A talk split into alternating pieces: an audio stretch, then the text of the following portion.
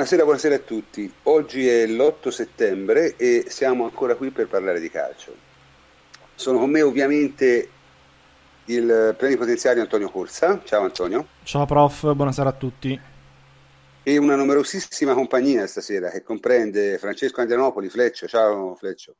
Ciao prof, buonasera a tutti. Alessandro Roversi, ciao Ale. Ciao ragazzi, buonasera a tutti. Francesco Federico Pagani, ciao Francesco. Buonasera a tutti, ciao prof. Davide Terruzzi, ciao Davide. Buonasera prof, buonasera. E Enrico Ferrari, Henry, ciao Henry. Dobra vesser, prof. Dobra, eh, buonasera, dobra. buonasera, a tutti. eh, eh, ci sono evidentemente dei problemi di linea e ce ne scusiamo in anticipo, se sarà una trasmissione un po' più complicata del solito ci perdonerete. In ogni caso, eh, cominciamo senza indugio dagli argomenti di stasera.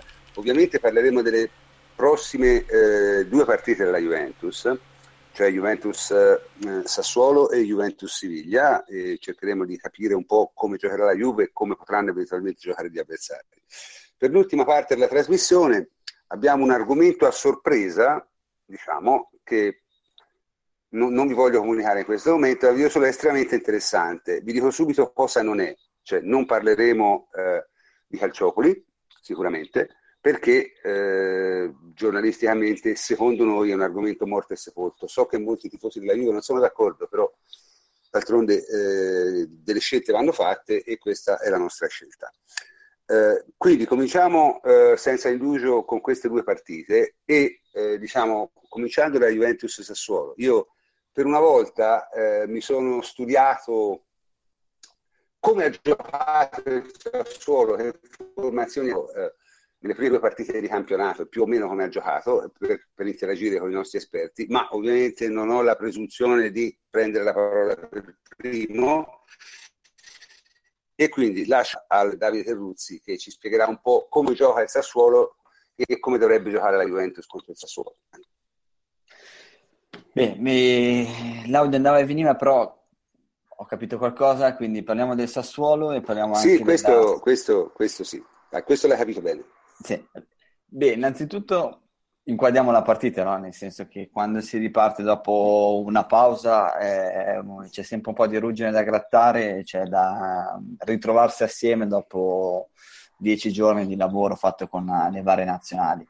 Eh, la Juventus è attesa da due partite direi abbastanza complicate contro squadre che presentano anche delle caratteristiche più o meno similari, anche se poi dopo hanno delle differenze di base ovvero sono squadre che comunque verranno a Torino non chiudendosi, cercando di eh, attaccare già a partire dal pressing. Eh, questa è una delle grandi caratteristiche della, del Sassuolo di, di, di, Francesco negli ultimi anni, una squadra che ha subito una continua trasformazione ed evoluzione, se pensate era partita come una squadra molto zemagnana e con grandi difficoltà nella fase difensiva, invece nell'ultimo anno ha trovato grande equilibrio anche nella fase di non possesso.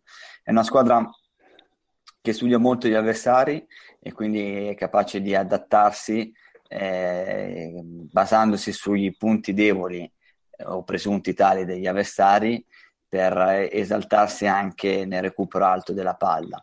Eh, direi che è una squadra che comunque cerca sempre di fare la partita, ha perso un giocatore fondamentale per loro come Sansone, non ci sarà Berardi, quindi i due esterni eh, non saranno. Sansone è quello che l'anno scorso ci ha fatto male, Berardi è uno dei giocatori italiani più promettenti. Hanno Politano che è un giocatore mancino puro che gioca sulla, può giocare sulla sinistra, può giocare sulla destra. È un giocatore un po' diverso da Sansone, ma comunque un giocatore molto buono. Solitamente eh, uno dei principi base del gioco di Di Francesco è mutuato da tanti che attuano il 4-3-3, quello di stringere la posizione dei, delle ali che sono dei finti esterni per lasciare lo spazio alle sue posizioni o degli interni o dei terzini che sono veramente dei giocatori tutto a campo. Pensiamo anche a Versalico che comunque adesso è l'Atletico Madrid, è stato trasformato in un giocatore è molto bravo nella fase difensiva e anche nella fase offensiva. È una squadra non così verticale come si potrebbe pensare, perché Di Francesco per tempo è stato un allievo zemaniano, cioè anche nelle sue prime esperienze in panchina era 4-3-3, difesa alta, pressing e con una squadra che prendeva anche parecchi gol, faceva un bel gioco però comunque lasciava tanti varchi. Eh, adesso la difesa sta anche un po' più bassa, è capace di, di gestire il pallone, controll- di gestire la partita controllando gli spazi, eh, quindi anche abbassandosi ha una coppia di difensori centrali, Acerbica e Navarro, che è molto abile nel gioco aereo, meno abile nella, nel gioco sullo stretto per caratteristiche fisiche. Eh, è una squadra meno verticale, come dicevo, anche se in questo momento c'è un giocatore che è controllato dalla Juventus, eh, che è Sensi, l'ex Cesena, un giocatore di, di assoluta qualità che potrebbe essere più o meno il regista, eh, considerato l'interno di possesso di questo Sassuolo, più un interno che è un giocatore quasi sempre molto mh, sottovalutato e sottostimato, cioè Magnanelli è veramente un metodista che ha una buona visione di gioco con un grandissimo senso della posizione non è il regista, come dicevo prima, è l'equilibratore, quello che comunque pone e mette ordine in campo e che è fondamentale anche nella fase di non possesso. Quindi, secondo me, concludo, andiamo a vedere una partita nella quale la Juventus mh, sicuramente avrà studiato e studierà le caratteristiche del Sassuolo che sono ben riconosciute. Eh, penso che magari andrà a giocare con uh, Evra e Listania sulla fascia anche per basarsi eh, vista delle prossime due partite che comunque sono con Silviglia in Champions League e poi dopo con l'Inter, quindi con un atteggiamento magari più guardingo, più prudente all'inizio. Eh, può anche provare la Juventus comunque ad andare a cercare di mettere un po' di sassolini nel meccanismo del Sassuolo per quanto riguarda la costruzione della manovra. Non sempre sicura perché i piedi di Cannavaro e di Acerbi non sono di primissima qualità, quindi eh, credo che la Juventus avrà come sempre un atteggiamento che cambierà nell'arco della partita. Magari partirà forte come è successo con la Fiorentina per poi cercare di abbassarsi. Certo che è fondamentale negare la profondità eh, perché loro si buttano molto bene negli spazi sì, sì, e in certo. questo la difesa della Juventus dà quasi sempre ottime garanzie. Senti, senti Lavilo, io vorrei, vorrei che intervenisse ora perché te hai spiegato diciamo più che altro come come probabilmente gioca il Sassuolo e come giocherà. Io ho notato, per esempio, per dire che eh, mh, Def, eh, Berardi non c'è. E mi diceva Francesco prima, fuori onda, che anche De Frel si sta allenando a parte. Francesco... Sì. Senti, quindi sì, confermi, confermi, la notizia, insomma, De Frel si sta allenando a parte, quindi ci sta che non giochi titolare. Sì, beh, per quello che appunto ho potuto leggere io, De Frel sono tre giorni che si allenerebbe a parte, quindi non dovrebbe partire. Eh, secondo quelli che sono un po' gli esperti appunto delle formazioni, delle possibili formazioni, dovrebbe giocare Matri eh, prima punta con Politano, di cui ha già parlato Davide, e Ragusa ai suoi, appunto ai suoi lati.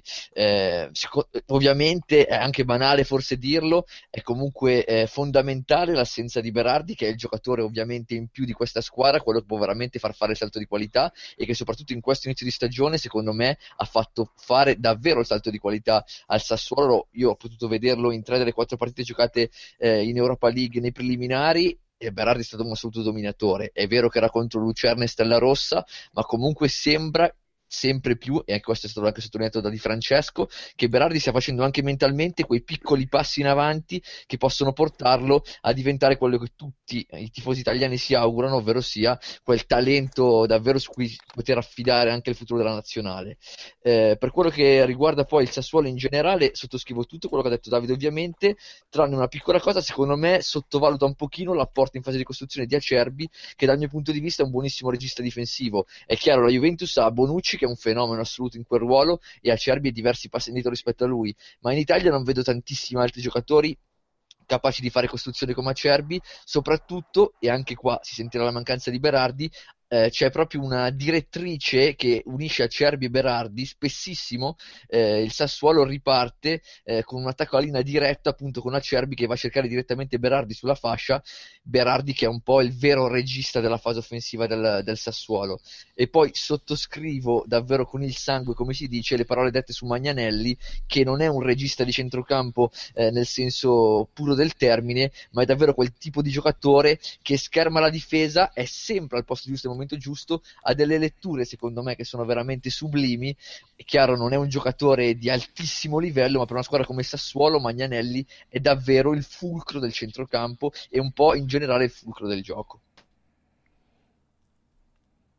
Bene, chi vuole aggiungere qualcosa? Fra- Francesco, Fleccio? Sì, io aggiungerei due parole su di Francesco, nel senso che il Sassuolo già negli anni scorsi aveva dimostrato grande gioco spumeggiante, un gioco bello da vedere, veloce, ma che poteva talvolta condurre a belle partite, talvolta a dei rovesci eh, negativi. Di Francesco sta crescendo come allenatore e ad oggi il Sassuolo è una squadra che non è la classica eh, bella sorpresa che gioca sempre a viso aperto e se va va. Adesso è una squadra che sa anche difendersi eh, sa difendersi alto e pressare, ma se c'è bisogno sa difendersi basso, non ha vergogna di farlo.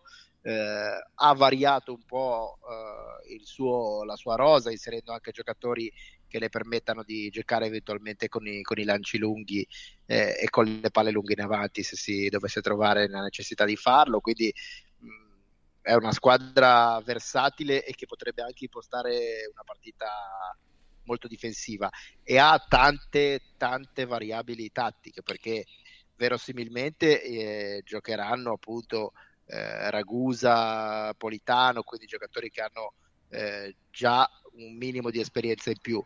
Però questa è una squadra, pur essendo molto giovani entrambi ovviamente, però questa è una squadra che volendo può inserire tanta freschezza perché ha una serie di giovani, eh, uno più bravo dell'altro, Ricci, Mazzitelli, Sensi, tutti i giocatori che le danno un passo e una qualità nelle riserve che l'anno scorso non avevano. Quindi magari alla Juve dire giochiamo col Sassuolo non fa grande effetto, però dal punto di vista dell'organizzazione, del talento complessivo, eh, della qualità proprio dei, dei, singoli interpreti, è una squadra che rispetto a un, a un Milan o a una Lazio che hanno un nome più, eh, più esaltante è sicuramente un avversario di, eh, di, di, di, ben più degno rispetto, ecco, a cui fare molta più attenzione.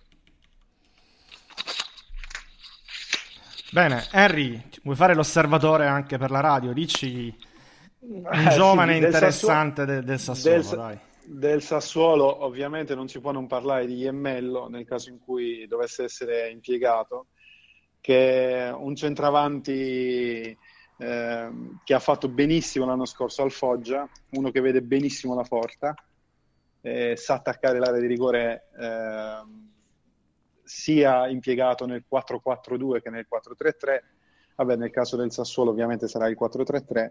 Eh, io sottoscrivo anche quello che ha detto Francesco prima su Acerbi, perché eh, Acerbi è un mancino, eh, ha un piede eh, davvero ottimo e ha anche tempi di gioco importanti. Eh, diciamo, ved- aspettiamoci una, una, bella partita, però io credo che il fatto che manchino sia Berardi che De Frel, che dovrebbero essere almeno in partenza i titolari, qualcosa concederanno da questo punto di vista. Quindi la Juve partendo Ma... forte non dovrebbe avere molti problemi, almeno io la vedo così. Scusate se riprendo la parola è perché forse ho risolto i miei problemi, forse no, poi mi direte. Eh, comunque, io non credo per esempio che il Sassuolo, e scusatemi se l'avete già detto perché mi sono perso parte delle conversazioni, eh, non credo che il Sassuolo verrà a Torino a fare la partita, cioè il Sassuolo verrà a Torino a difendersi come tutte le squadre di Serie A fanno. Nella fattispecie la mia impressione è che metterà, non metterà tre punte vere, cioè non metterà tre attaccanti veri, metterà Macri, eh, Politano e uno tattico tattico potrebbe essere Ragusa, Ragusa non è un vero attaccante, è un centrocampista. Sì, infatti dovrebbe essere quella la formazione. Cioè, mi aspetto 10 uomini sotto la linea della palla, mi aspetto Matri davanti e quell'altro tutti dietro, mi aspetto le solite cose che fanno tutte le squadre che giocano a Torino contro la Juventus. Il Sassuolo non farà eccezione, anche perché Di Francesco non è uno che ama prendere le imbarcate, è stato accusato di questo all'inizio e quindi da quel momento in poi c'è stato sempre molto attento. Cioè, mi aspetto la solita partita non bellissima che si vede allo stadio tutte le volte che non si riesce a sbloccare il risultato subito. Ecco, questa è la, è la... Se poi si riesce a sbloccare il risultato, allora il discorso cambia, ma altrimenti vedremo una partita così. Insomma. Prof, parliamo Senza... un po' dei nostri. Sì, parliamo... scu- sì eh, per questo volevo, volevo che ne parlasse chi ne vuole parlare. Io mi sono perso un po' la sequenza degli interventi. Pianic regista, chi, chi, vuole parlarne? Chi vuole parlare di Pianic regista? Francesco, uno dei due Francesco, il primo che arriva. Eh, Pianic regista secondo me è sicuramente un'opzione interessante perché dal punto di vista tecnico ha già dimostrato di avere una capacità di, di creare gioco e soprattutto di verticalizzare che hanno pochi in Italia perché davvero ha un piede che è fatato e quindi delle verticalizzazioni assolute ehm, dal mio punto di vista però appunto è poi da verificare soprattutto per quello che riguarda la fase di non possesso. Chiaro anche che giocare nella Juventus rende tutto più facile perché giochi in un contesto molto funzionale e con dei campioni al tuo fianco come può essere Kedira eh, io credo che quel ruolo possa farlo soprattutto nella Juve appunto per quanto ho appena detto. Per quanto io personalmente eh, diciamo quando poi tornerà Marchisio quando comunque ci fossero tutti i giocatori a disposizione continuerei a vederlo vederlo più mezzala che non centrale, anche se è vero che con tutte a disposizione la, la conformazione tattica che potrebbe scegliere Allegri potrebbe essere quella con Chedire, Marchisio, Mezzali, posto che Marchisio appunto a centrocampo può fare veramente tutto e Pianici in mezzo. Sicuramente è un esperimento da seguire e vedere appunto perché la qualità di calcio, di lancio, di lettura di gioco in fase di non possesso soprattutto di Pianici è davvero qualcosa di raro, soprattutto in Italia. Henry, posso sì, farti una domanda? Scusa, prof, e poi ti lascio Prego, la condizione. No, no, ma... Perché è, è, un argomento che mi interessa, lo, lo, chiederei soprattutto ad Henry e a Davide. È un argomento che tra l'altro si è sviluppato anche nei commenti del nostro sito, quindi ci fa piacere.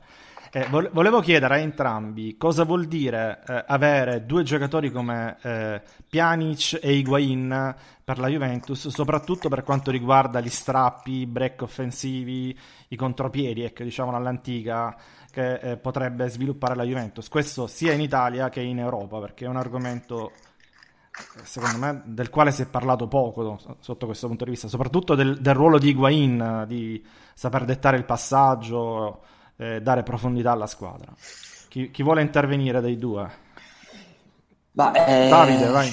Sì, Beh, innanzitutto la Juve avendo perso dei giocatori che erano molto bravi nelle ripartenze lunghe, eh, Pogba ti portava sulla squadra da solo Morata, soprattutto in Champions, abbiamo visto, è molto bravo ad attaccare gli spazi in campo aperto. Eh, quindi devi anche cambiare un pochettino la filosofia e cercare di recuperare il pallone il più alto possibile per fare delle transizioni che siano appunto brevi e corte. Eh, quindi in questo... Cioè 20 metri eh, invece di, di 40. Mh, sì, quindi devi avere un baricentro un po' più alto e di conseguenza recuperare la palla più vicino a, all'area avversaria, nella metà campo avversaria, diciamo. E lì eh, ti viene in aiuto la capacità, uno, di Pjanic eh, di, di, di, dipingere linee di passaggio, e, perché comunque i suoi piedi sono molto educati. Sì. E poi dopo, altro aspetto da non trascurare sono le sue percussioni in palla al piede è molto bravo anche a fare questi inserimenti, cioè piuttosto che fare inserimenti senza palla, lui li fa con il pallone. E l'abbiamo visto spesso nella Roma farlo, così come l'abbiamo visto anche fare dei passaggi fantascientifici quasi, cioè nel senso che solo lui aveva visto quelle linee di passaggio. Credo che per questo motivo lui inizierà da regista e magari questo esperimento continuerà più avanti. E Higuain è un giocatore che ha un bagaglio tecnico e tattico notevole, cioè ha una capacità di muoversi in base al tempo e allo spazio che è da centravanti puro, ma è da giocatore che sa giocare veramente a calcio. Lui con i movimenti può eh, smarcarsi, ma può anche aprire delle linee di passaggio per i compagni. In questo guardate il gol contro la Fiorentina, il suo e quel taglio ad aprirsi verso l'esterno è proprio un movimento che fai, che hai dentro di te, lo fai nei tempi giusti e lo fai liberando il compagno. Questo quindi potrebbe essere un, e dovrebbe essere un'arma in più da utilizzare, specialmente in ambito europeo, perché quando ci sono delle squadre che spesso hanno delle difficoltà nella fase di costruzione, perché sono fasi di gioco che talvolta vengono trascurate anche da tecnici di squadre blasonate.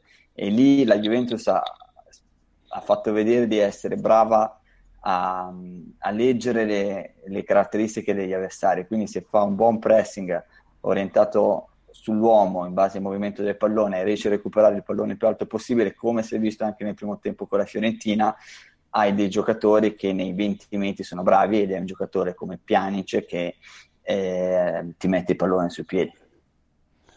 Sì, comunque volevo dire, però una cosa io volevo dire, poi magari chiudiamo anche l'argomento eh, Sassuolo-Juve. Tuttavia noi siamo stati abituati a vedere la Juve di Allegri giocare con un equilibratore, no? con, con Marchisio che faceva l'uomo di equilibrio al centrocampo. Ora, Pjanic è molte cose, ma non è un uomo di equilibrio al centrocampo, almeno secondo me. Eh, ci dobbiamo abituare a vedere quindi una Juventus con meno ordine tattico in questo senso, secondo voi? Fleccio, te che ne pensi?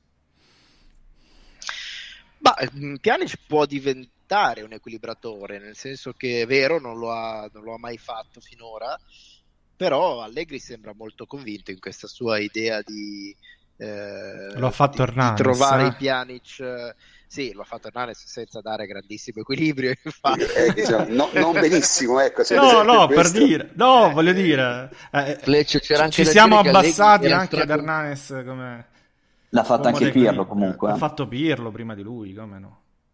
Fleccia Allegri era straconvinto anche di Hernanes in quel ruolo, poi si sono oh, visti anche, anche, le minacce ha provato con scarsi risultati, devo dire, però. Beh, diciamo, Allegri diceva di essere convinto, però alla fine se vai a vedere ha fatto giocare Hernanes proprio quando è stato costretto. Eh, diciamo, che Marchisio, diciamo, che Marchisio, è bravo, ecco, mettiamola così. Sì, Marchisio sì, è eccezionale, sì. ha una versatilità di livello mondiale, esatto. Pjanic io credo che possa diventare quell'equilibratore, ma soprattutto credo che la Juve, eh, cioè Allegri aveva più bisogno di un equilibratore quando aveva una squadra un pochino più spezzata in due, nel senso che aveva giocatori molto forti offensivamente e giocatori molto forti difensivamente e spesso la squadra era spezzata in due, parlo di squadra di Allegri in generale, l'anno scorso la Juve era proprio spezzata in due sulla linea eh, verticale, perché da un lato c'era uno come Evra generalmente, dall'altro uno come Quadrato, e questo automaticamente ti, ti portava a, a, a, sfalsare tutto il baricentro della squadra in un lato. Quest'anno Allegri mi pare che stia cercando di costruire una squadra diversa che abbia più equilibrio, che trovi fonti di gioco diverse, ad esempio una è Dani Alves che fa praticamente il, il regista aggiunto dalla, dalla posizione di, di mezzo destro e quindi credo che ci sia un pochino meno bisogno rispetto agli anni passati di un giocatore che assolutamente eh, duri le falle e dia un po' di equilibrio alla squadra. È tutto da vedere, ovviamente siamo, siamo, agli inizi, non, non, non, si può dire adesso se, se, questi esperimenti andranno a buon fine, se, se insisterà, se farà delle variazioni in corso d'opera, eccetera, eccetera godiamoci questo Pjanic eh, regista basso. Supererà la metà campo? Questa è la domanda. Sì, beh, l'idea sì, perché secondo me il Sassuolo, come ha detto il prof, e come avevo anticipato anch'io, si difenderà perché il Sassuolo ha imparato a difendersi. Quindi con una squadra che tiene il baricentro così basso, eh, anche il regista arretrato può stare tranquillamente sulla tre quarti se gli altri sono tutti schiacciati in area. Io dico soltanto, teniamo conto che a settembre fa ancora caldo, finché non si va allo stadio col cappello non è vero calcio, secondo me, perché le squadre sono ancora dei, dei cantieri aperti, quindi con un notevole grano di sale, come dicevano i latini, affrontiamo questa, questa partita senza dargli troppa importanza. A questa e alle prossime. L'ultima cosa su Pianici, prof, vorrei dire è sì. che rispetto ad altri giocatori come Hernanes e Liminano, eh, lui è veloce e rapido sia di pensiero che nell'esecuzione. E, mentre abbiamo visto Liminano, oltre i problemi a tenere la posizione, che spesso fa due o tre tocchi in più, non alza la testa a sufficienza e non è neanche preciso nei, nei, nei, nelle aperture a lunga gittata. Idem si può dire per, con Hernanes, anche se poi dopo qualche volta ha fatto bene, ma sono stati degli episodi, cioè nel senso lui a volte rallentava per troppo l'azione ma riusciva a mantenere il possesso. Tu pensi? Certo, bene. Io direi che questo argomento si può chiudere. Prima di cominciare il prossimo vorrei dire una cosa che non ho detto all'inizio perché ero preoccupato dei problemi di linea. Eh, la puntata scorsa ha registrato il record assoluto di ascolti con oltre 6.400.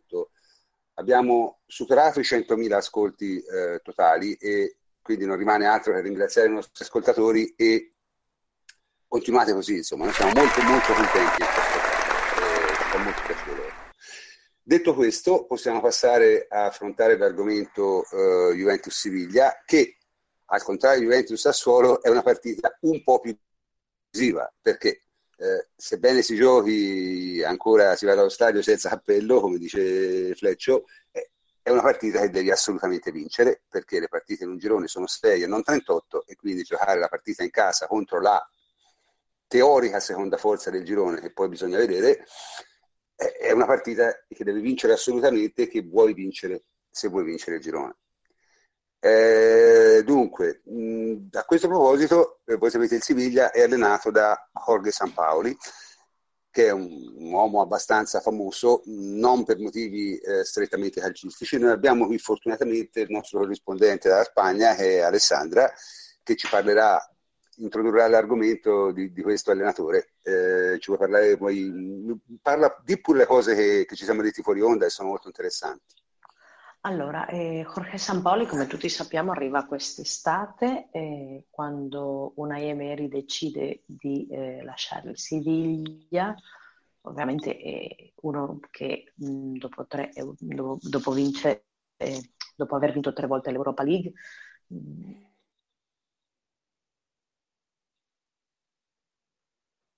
obiettivo eh, realistico per un, un club come il Siviglia, quindi è andato al PSG e, il Siviglia ha deciso di chiamare Jorge Sampaoli, eh, tecnico campione della, dell'ultima Coppa America, non quella di quest'anno che è stata, ricordiamo, non ufficiale, nel senso che era, eh, delle, era il centenario, quindi eh, un tecnico abbastanza particolare perché sebbene eh, sia argentino, mh, la sua carriera come tecnico è soprattutto conosciuta in Cile lui, eh, dopo aver allenato alcuni club in Perù, eh, ha allenato eh, lo Higgins, poi l'Emelec, poi diventa eh, riconosciuto internazionalmente come allenatore dell'Università del Cile eh, tra 2011 e 2012 e diventa allenatore della nazionale del Cile.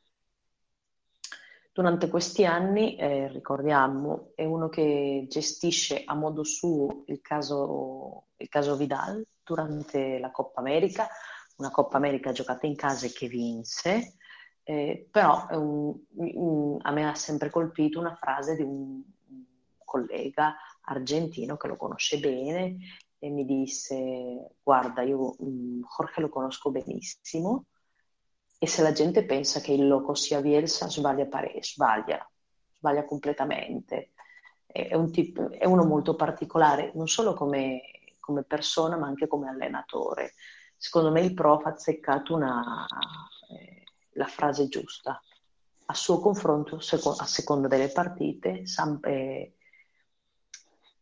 Zeman potrebbe sembrare difensivista, cioè, che non è poco, eh è uno molto, cioè, vabbè, i tattici parleranno di più, però sicuramente è uno che non è una persona ordinata in certe cose e lo si vede anche in campo. Ad esempio, quando eh, dopo la finale persa ancora dall'Argentina contro il Cile, ma non con San Paoli, nell'ultima Coppa America, di, cioè nella Coppa America di quest'anno centenario,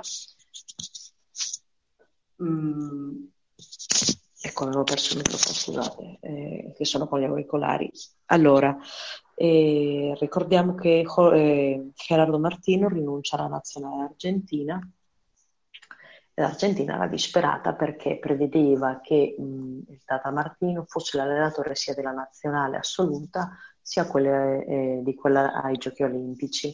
Quindi mh, aveva mh, bisogno assoluto di un nuovo allenatore e ha chiamato San Paoli e San Paoli si è presentato così a luglio, un po' come, come ricorda magari qualcuno, si è presentato nelle, nelle, dal Siviglia e ha detto io me ne vado, vado ad allenare l'Argentina e a quanto pare Moncini ha detto no, no, tu da qui non ti muovi.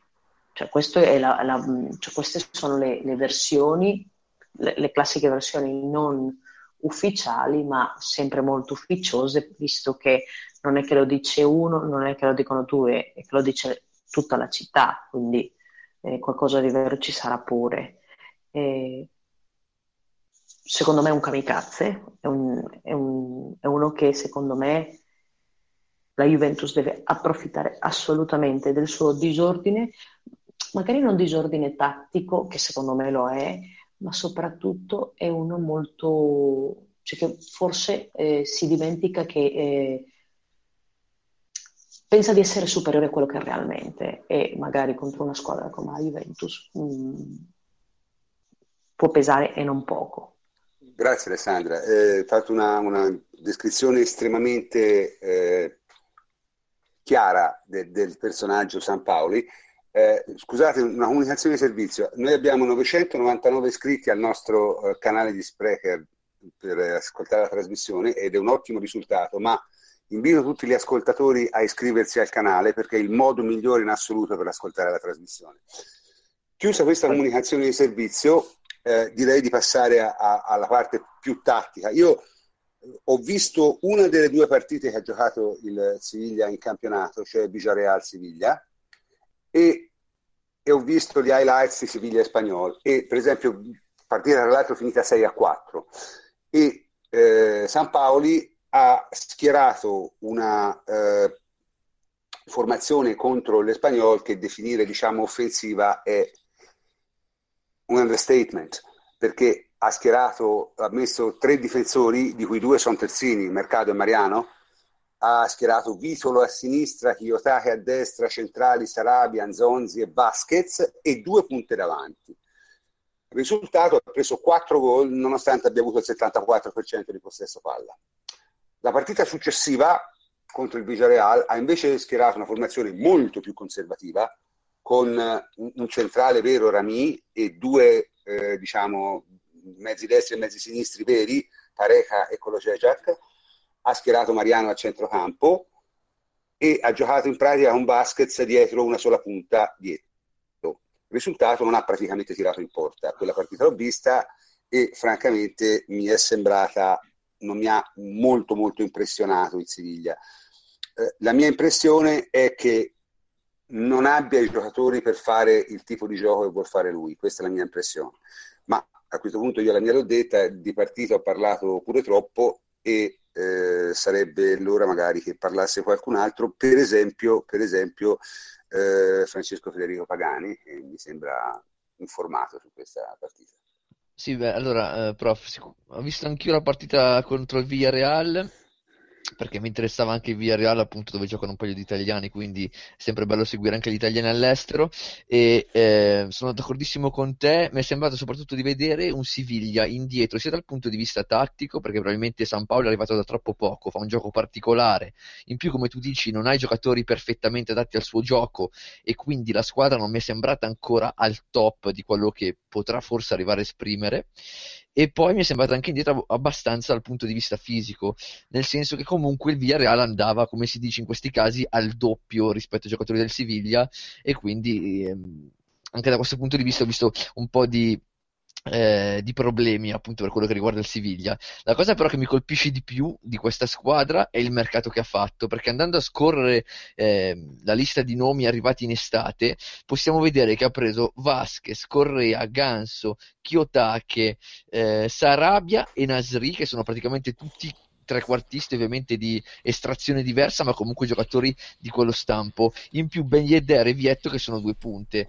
Invece in difesa non è arrivato praticamente nulla se non Mercado.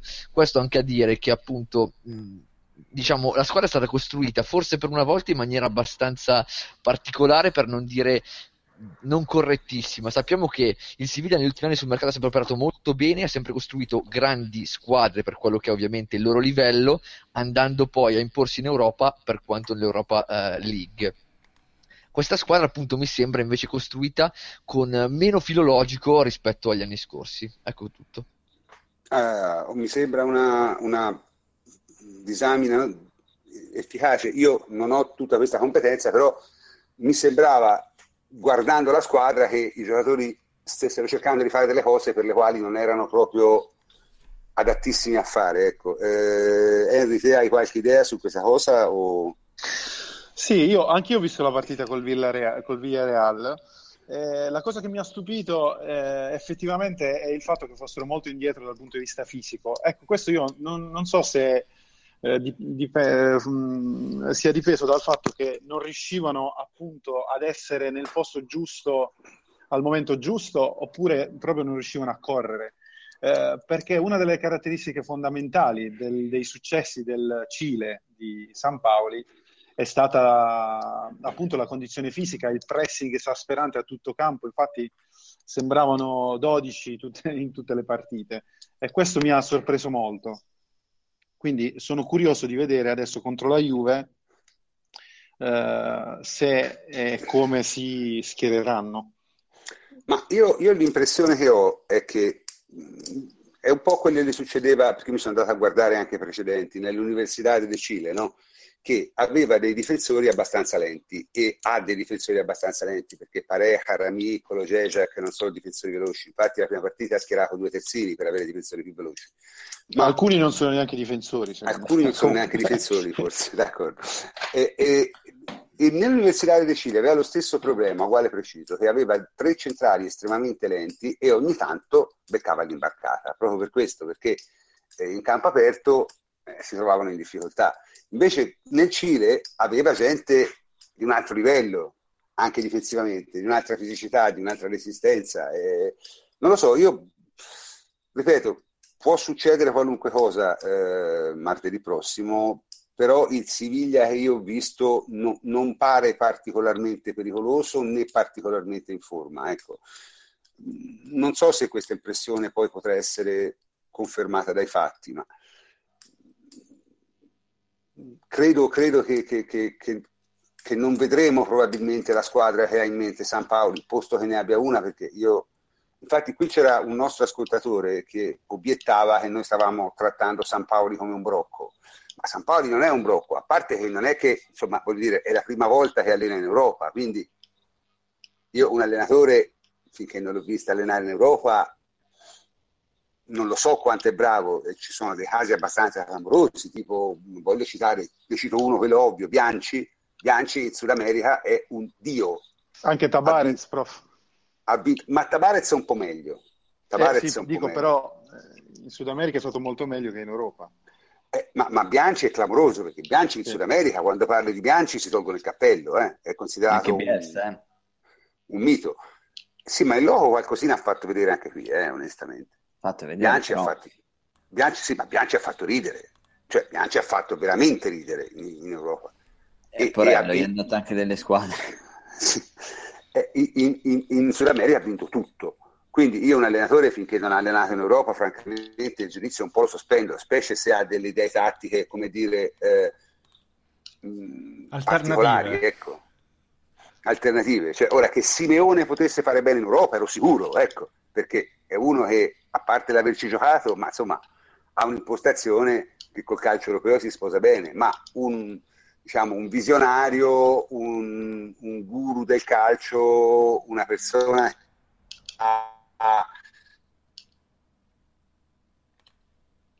eh, diciamo una forte personalità, prima vedere. Comunque, passiamo ovviamente all'altra parte perché qui abbiamo un nostro ascoltatore che dice testualmente in Champions spesso ci pensiamo noi a complicarci la vita, altro che San Paoli. Eh. Quindi come dobbiamo giocare per la vita. Davide. Eh, la Champions è una competizione un po' diversa rispetto al campionato, quindi devi, prenderti, devi essere consapevole che rischi di più, che devi, eh, devi assumerti anche un po', po', di coraggio, cioè nel senso è difficile pensare di controllare le partite eh, solamente difendendosi, anche se è una delle nostre capacità maggiori, però bisogna essere un po' più intraprendenti. Poi credo che, specie in Europa, quello di cui parlavamo prima, ovvero il tentativo di recupero alto della palla e poi dopo rapide verticalizzazioni, sia fondamentale. Eh, in Europa credo che ancora di più che rispetto ai campionati si vinca con gli attaccanti, con la forza dei giocatori offensivi in grado di fare la differenza. Eh, bisogna saper prima di tutto gestire il pressing avversario, quindi essere bravi a gestire la palla. Una delle eh, tante richieste, anzi una delle poche richieste di, di, Allegri a fine partita è sempre la stessa, no? È quella di congelare i ritmi della partita, saper palleggiare per rompere il pressing, uscire tecnicamente bene. Eh, per questo si spiega il fatto che in due anni sulle fasce ci sia stato così un profondo restyling con uh, Dani Alves uh, preso adesso e Alexandro. Comunque sono due giocatori che sono in grado di rompere il pressing avversario. Eh, ti vengono a prendere, tu devi essere bravo a, a uscire da questo pressing. E questa è una, è una, capacità che devi avere in Europa, che spesso in Italia non, non si riesce ad allenare e poi dopo devi essere bravo anche tu sulla, sul pressing e soprattutto una volta che hanno superato le squadre che hanno le capacità di, che superano il tuo tentativo di pressing a prendere una forma difensiva rapidamente, cioè schierarsi con il 4-4-2, col 5-3-2. Penso che la Juventus nella, nel suo DNA ormai abbia anche la capacità di cambiare modulo nell'arco della stessa partita, alla fine se ci pensate basta solamente alzare o abbassare la posizione di Dani Alves, così come l'anno scorso era, era spesso quadrato e nel primo anno la Juventus si difendeva a 4 eh, negli, ultimi, negli, ultimi, mesi, poi dopo con un cambio ritornava a giocare col 5-3-2. Quindi devi avere anche questa capacità di, di, di sapersi adattare alle caratteristiche degli avversari e cambiare modulo e poi palleggiare quando è necessario e andare in, nelle transizioni quando, quando ne hai la possibilità. Bene, eh, qualcuno vuole aggiungere ancora qualcosa sul Siviglia, altrimenti passiamo al prossimo argomento. Ditemi voi. No, se, eh, se passiamo al prossimo argomento, io comunque saluto. Mm, l'unico, l'unico appunto che, che, farei, che vabbè non è il mio campo comunque, però lo faccio lo stesso, è teniamo conto che il Siviglia comunque eh, vorrà tenere palla a Torino tutto il tempo e proverà ad avere 50 occasioni da gol. Cioè, basicamente questa è la partita che dobbiamo aspettarci dal Siviglia, secondo me. Eh, è una squadra nuova, se non sbaglio ha venduto 11 giocatori e ne ha presi 14, roba simile, quindi eh, è una squadra che si conosce poco e bisogna sfruttare anche questo fatto basicamente. Bene, grazie Ale, ci sentiamo la prossima Vabbè, volta. ragazzi, ci sentiamo, grazie di tutto, ciao ciao.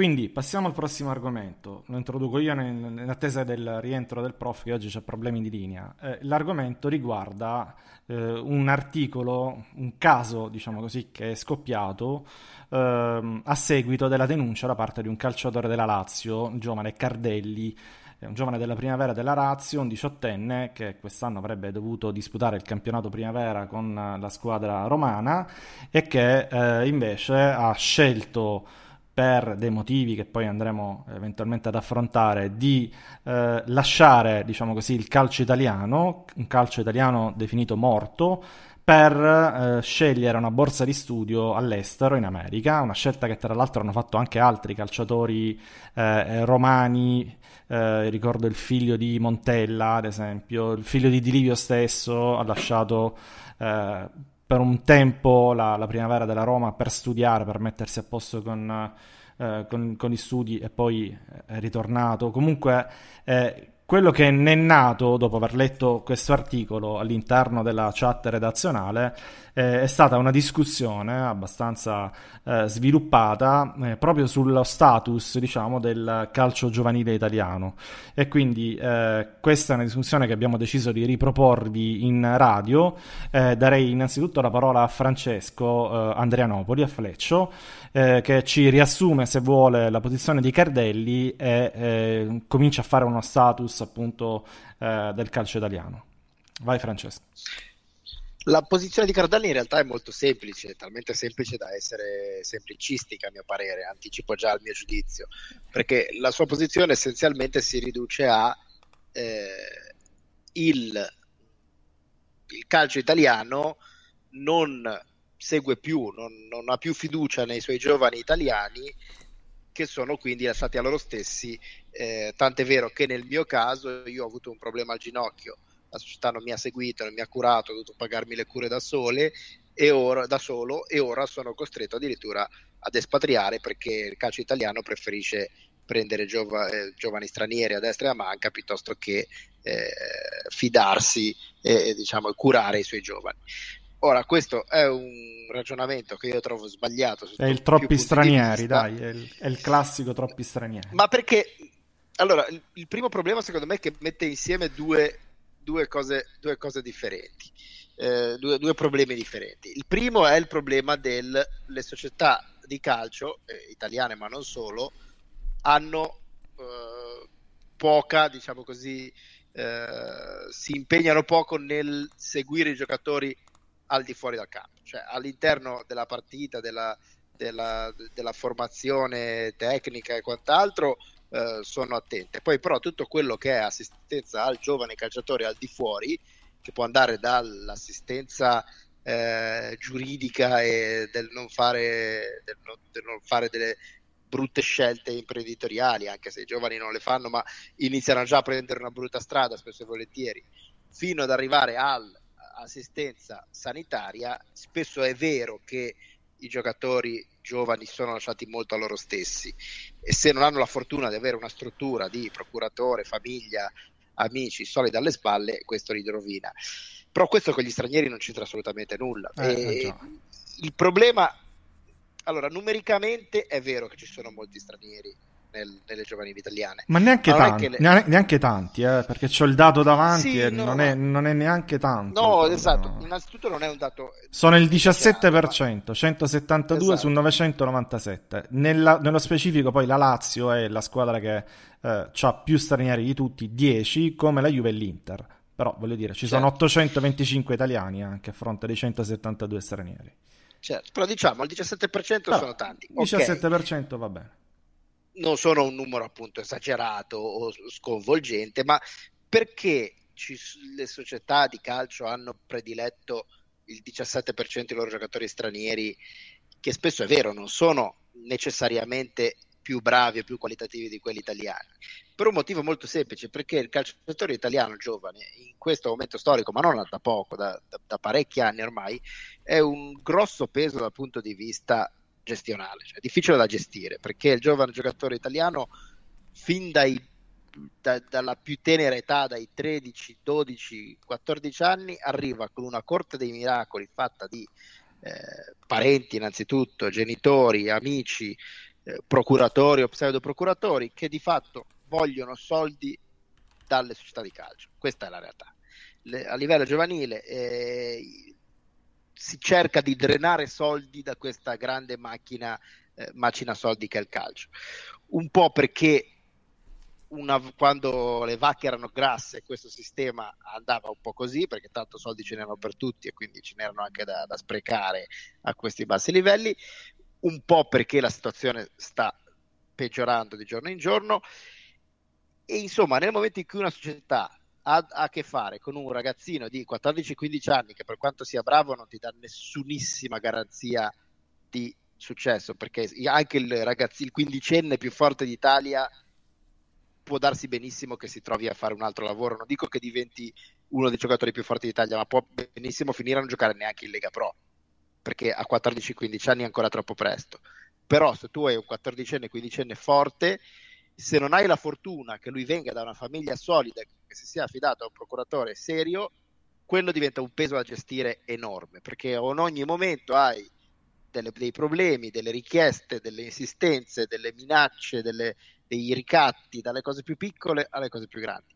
Questo cosa ti induce dopo un po' di questa manfrina? Che le società italiane si stufano di questo meccanismo e, arrivati a un certo livello, tengono veramente soltanto i giocatori su cui ritengono di poter puntare a occhi chiusi e i giocatori diciamo più tranquilli e per il resto vanno a prendere giocatori stranieri che hanno meno pretese, non hanno problemi di famiglia perché spesso e volentieri la famiglia non, non se la possono portare dietro se sono dai 16 anni in su, sono mediamente più abnegati, diciamo così, hanno più voglia di lavorare, meno voglia di parlare, di fare storie, quindi se c'è una predilezione della squadra italiana per il giocatore straniero non è una faccenda di razzismo al contrario o di voglia di fare eh, scelte esotiche. C'è un motivo molto preciso dietro, che i giocatori stranieri sono meno costosi e intendo costosi sia dal punto di vista della spesa di tempo ed emotiva che richiede eh, seguire un giocatore problematico con una famiglia problematica, sia costosi proprio in termini di denaro, perché spesso e volentieri le richieste della famiglia si traducono in lui continuerà a giocare da voi se voi ci pagate, e intendo C non giocatore, ma proprio noi padre, madre, zio, zia, procuratore, amici e quant'altro. Francesco, ti ridò subito la parola, eh, tanto abbiamo tempo ancora Uh, abbiamo oltre una mezz'oretta. Senti, vorrei dare un attimo la parola a Davide, che però deve andarsene, e a lui vorrei fare una domanda. Cioè, eh, posto che questo è un aspetto del problema, cioè lato società, rapporto società-calciatori, eh, poi ce lo svilupperai ancora meglio. A Davide volevo fare una domanda, ma può essere anche vero il contrario, cioè dal lato società? Eh, vedendo un po' i numeri io oggi pomeriggio, eh, quelli che stavo iniziando a citare prima, mi ritrovo ad esempio che la Serie A è piena di calciatori stranieri. Questo nel vero senso della parola, perché il 57% dei calciatori della Serie A appunto non sono italiani.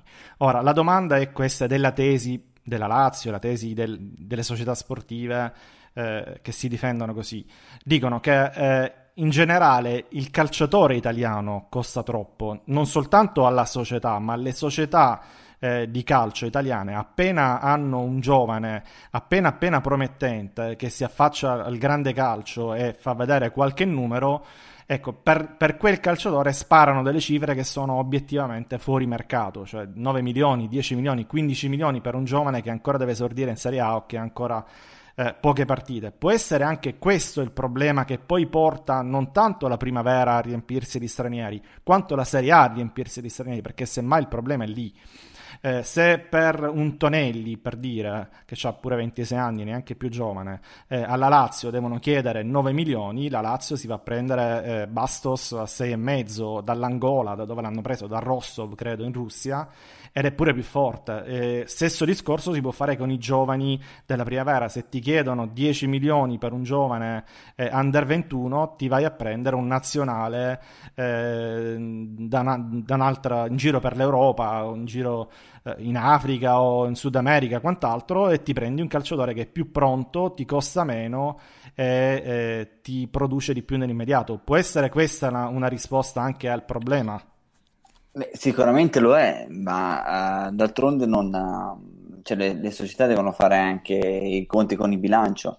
Eh, il problema è che quando tu vai a investire sui giovani, spesso hai anche a che fare con i premi eh, per le, le, le, società che hanno cresciuto, i premi di preparazione per le società che hanno cresciuto i, i giocatori, i giovani ragazzi. Quindi magari per una società di Serie A andare a comprare un giocatore eh, costa tanto e magari preferiscono andare a prenderlo all'estero che probabilmente costa di meno.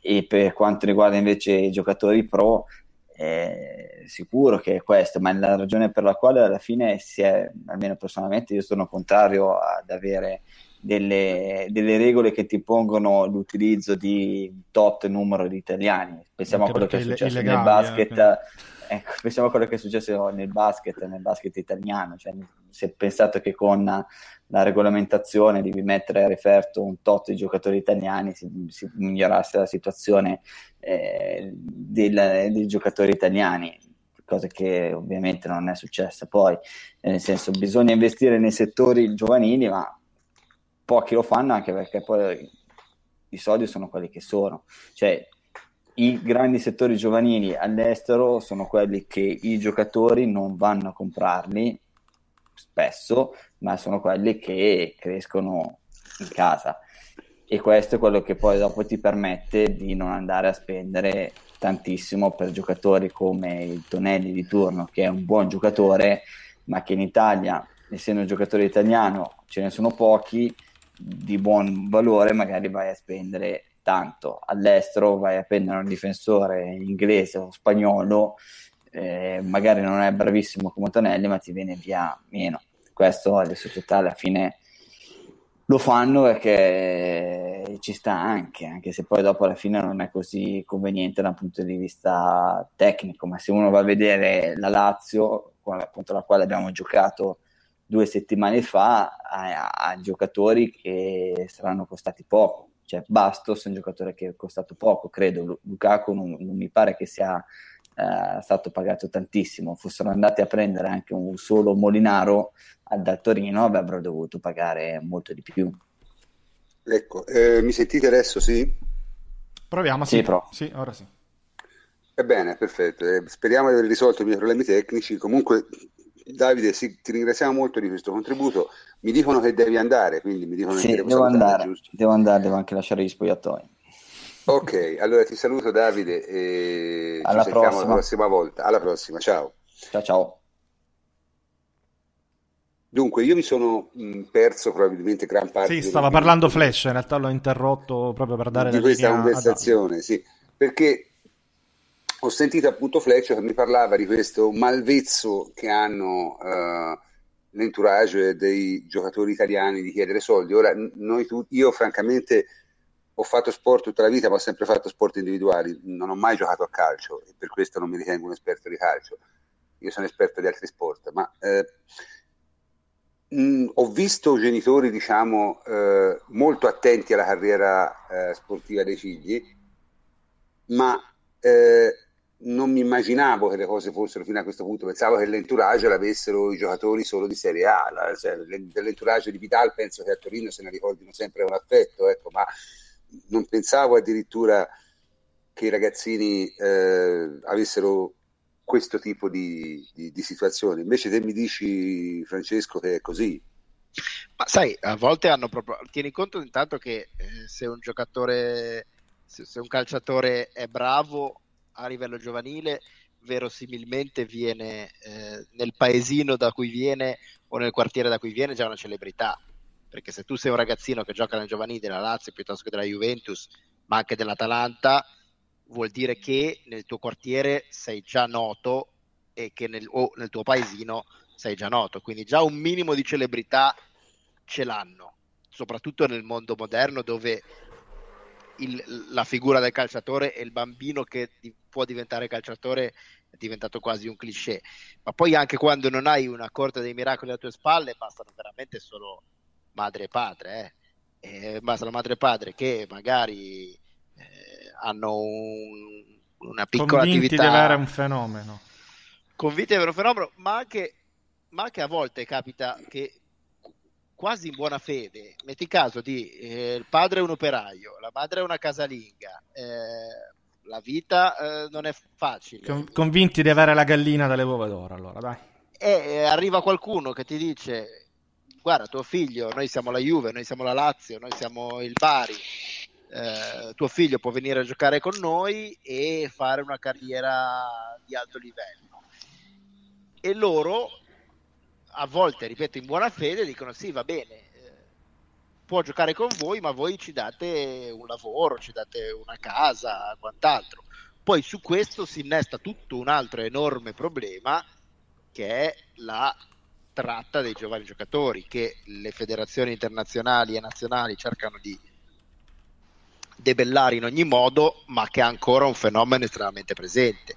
E quindi si cerca con dei sotterfugi, iscrizioni a scuola, eh, o c'entra qualcosa reale e atletico, tra parentesi. E quello, quello, ad alto livello è, è, è la, la, colpa per cui Real Atletico e prima ancora Barcellona si sono trovati ad avere la sanzione di due sessioni di mercato vietate. Però è un problema che a basso livello succede tutti i giorni in Italia. Ci, sono, ci sarebbero le regole per evitarlo, purtroppo si riescono ancora ad evitare. Quindi cosa succede?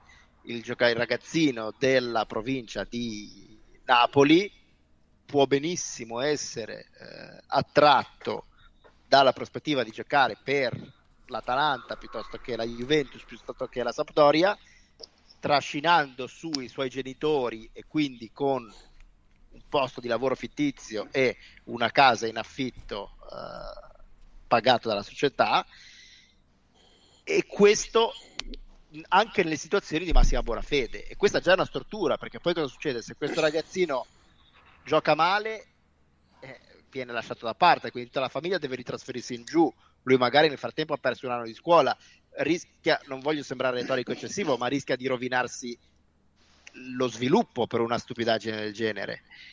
E questo, ripeto, nei casi in cui c'è buona fede da parte di tutti, cioè tutta la macchina funziona male, in più ci si aggiunge l'egoismo e l'avidità personale che purtroppo è, è spesso preponderante eh, dal ragazzino che dice comprami le scarpe al genitore che dice eh, se mio figlio gioca per te mi devi dare 1000-2000 euro al mese.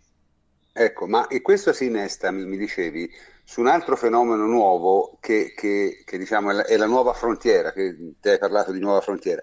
Ora, per parlare di questo, io vorrei che invece Henry introducesse un po' eh, l'argomento, perché questo nuovo fenomeno è chiaramente, o perlomeno a noi sembra così, derivato dal cambio di regole sui procuratori che c'è stato direi circa un anno fa, giusto Ebbe? Sì, sì. Eh, sì, diciamo che io in base a quella che è la, la mia esperienza eh, professionale, quindi avendo seguito e diretto un settore giovanile professionistico, mi sono trovato eh, proprio nel mezzo, diciamo, quindi nel periodo di cambiamento da un regolamento a un altro. Eh, cosa è successo? È successo che dal 1 aprile 2015, se non erro, eh, la FIFA di fatto ha cancellato l'albo degli agenti FIFA, appunto, dei, dei procuratori che poi peraltro era nato eh, in Italia all'inizio degli anni 90, che siamo stati i primi, ovviamente. eh, poi a ruota seguirono la Francia, la Spagna, eh, eccetera. Eh, e quindi, appunto, dicevo, la FIFA ha introdotto eh, e ha istitu- istituzionalizzato di fatto la, la figura dell'intermediario. Questo intermediario, quindi inteso sia come persona fisica che come soggetto giuridico, questo mi correggerà anche Fleccio se sbaglio. Eh, quindi anche avvocato, giusto Fleccio? anche avvocato, sì. Quindi questo significa che eh, si è aperta eh, una porta che prima non, non, non, si sarebbe mai aperta eh, anche alle società di intermediazione cosa che in Asia e in Sud America succedeva normalmente. Quindi questa cosa adesso può succedere anche in Italia. Eh, e senti, eh, sì, sì. Di, di. no, niente, quindi questo ehm, diciamo capite bene che introduce una, una eh, di fatto una cancellazione di tutte quelle che erano eh, le regole fino a questo momento, eh, appunto si chiama deregulation, la, eh, la nuova... Diciamo, il, sì, dimmi... sì, certo. Ma dicevo quindi praticamente adesso eh, chiunque può fare l'intermediario quasi, è questa l'idea. Sì, chiunque può fare l'intermediario e questo chiaramente comporta dei rischi, dei rischi ovviamente. Dei rischi notevoli perché lo può fare un capo ultras, lo può fare, voi capite bene che poi le figure purtroppo che gravitano intorno a, all'ambiente calcio non sono sempre cioè, diciamolo, figure... diciamolo, in altro modo, praticamente negli ultimi anni stanno uscendo fuori delle figure che non c'entravano nulla professionalmente con la professione e che si accaparrano improvvisamente no, in realtà, in realtà, decine e decine di calciatori, giusto? No, in realtà c'erano anche prima, soltanto... Eh, vabbè, non facevano questo, questo. non facevano eh, questo. No, c'erano anche prima, lo facevano comunque, ma le società, nel caso in cui eh, fossero state scoperte, sarebbero andate incontro a, una, a un deferimento pesante. Cioè, quindi se tu ti avvali di un intermediario, prima se tu ti avvalevi di un intermediario che non era iscritto all'albo, non era un agente FIFA, non era un procuratore, eh, la società andava incontro a pesanti sanzioni. Adesso le pagava, eh? quindi mm, sto, sto no, pesanti comunque, sarà rel- relativo, dai. Questo, eh sì. questo, diciamo, questo, diciamo, che ha portato a quello che Fleccio in una conversazione privata ha descritto come la nuova frontiera. Fleccio, spiegaci che è la nuova frontiera, così... Spiegaci che fanno soprattutto. Nuova... Sì, allora diciamo che il, il, ruolo del procuratore è andato via via a evolversi e sta diventando sempre più quello del mediatore piuttosto che del, eh, del, del soggetto che fornisce un'assistenza tecnica al calciatore. Eh, questo ha portato due conseguenze. La prima è che quella che, che prima doveva essere la figura del procuratore come eh, figura di tutela è rimasta, è diventata anacronistica perché il procuratore non è più un soggetto che tutela il calciatore e che lo segue anche al di fuori della vita, per esempio facendo la vita sportiva, per esempio facendo attenzione a, a che lui non venga truffato da, da, personaggi, da figure particolari semplicemente che non sperperi i suoi soldi, si occupa semplicemente di trovargli una squadra e spesso e volentieri, visto che il meccanismo si è evoluto in questo senso, il, è il procuratore che trova le squadre al calciatore e non sono le squadre che cercano i calciatori. Questo comporta che il procuratore diventa un mediatore, in base alle vecchie regole questo era un conflitto di interessi e allora si è pensato Vabbè. di eliminare il conflitto di interesse alla radice, perché se il procuratore non esiste più ed è un mediatore, allora chiamiamolo mediatore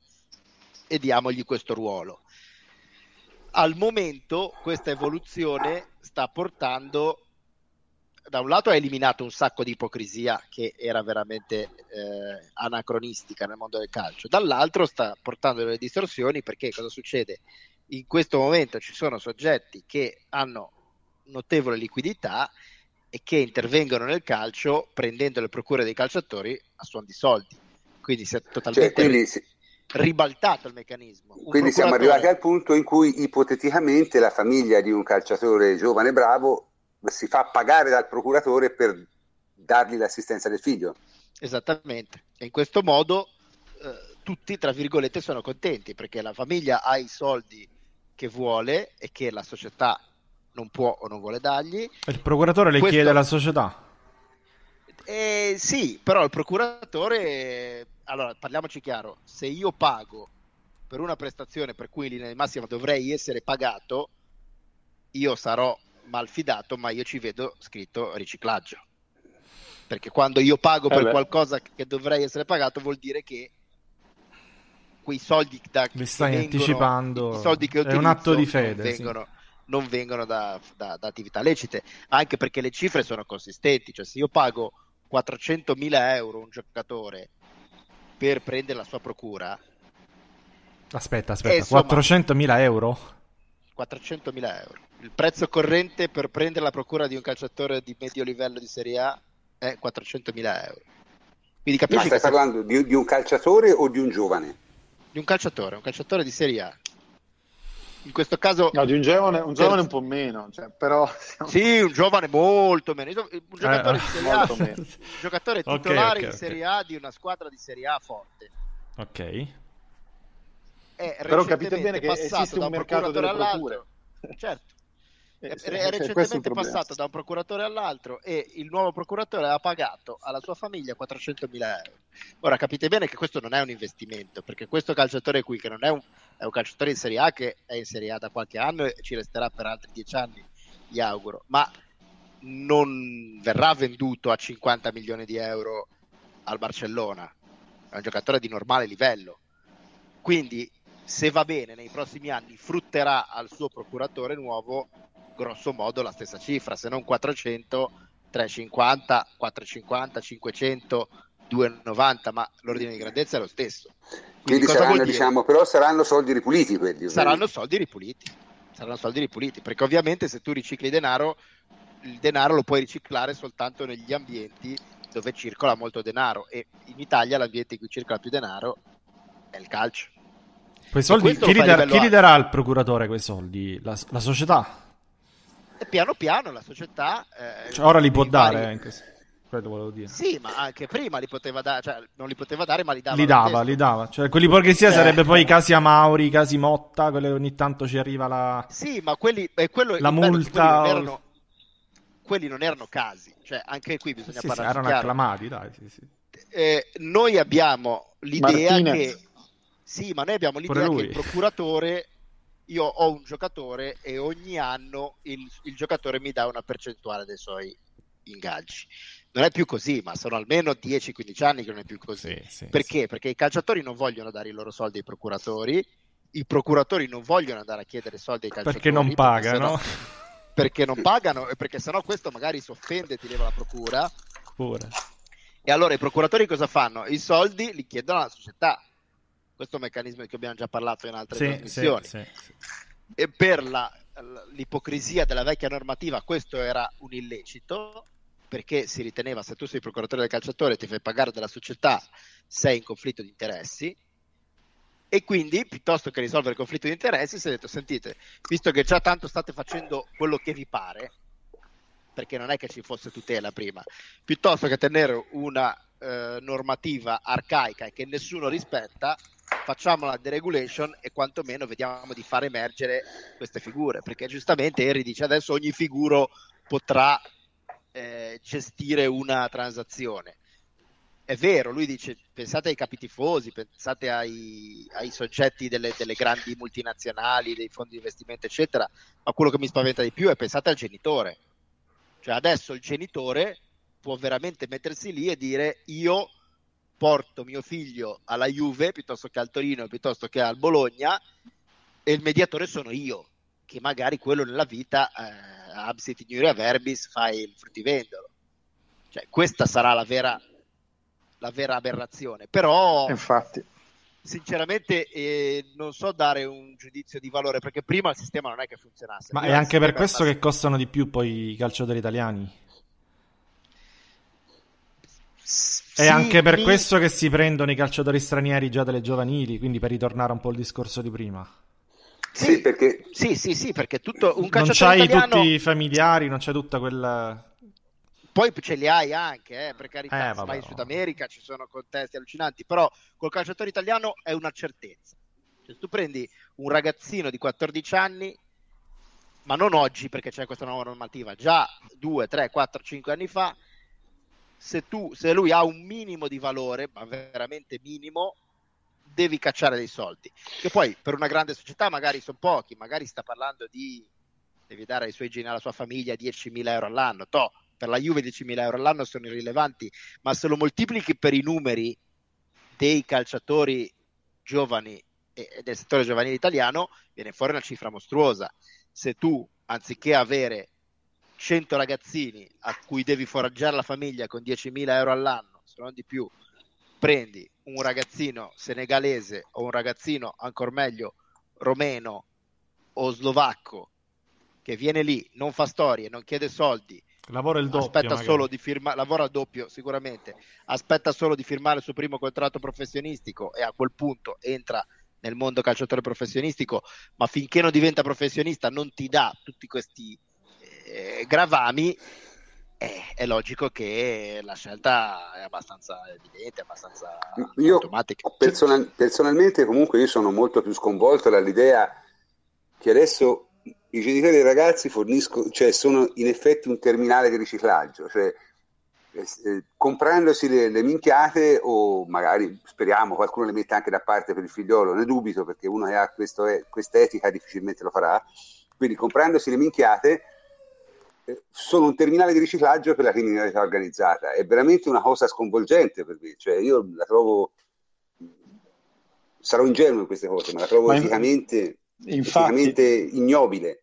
Infatti, ma c'è da dire anche che in realtà chi ha spinto molto per eh, questa deregulation, eh, chi ha pressato molto la FIFA, sono appunto le società di intermediazione che lavorano soprattutto in Sud America e in Asia, perché prima in Europa non avevano la possibilità di, diciamo, di entrare così come stanno iniziando ad entrare adesso.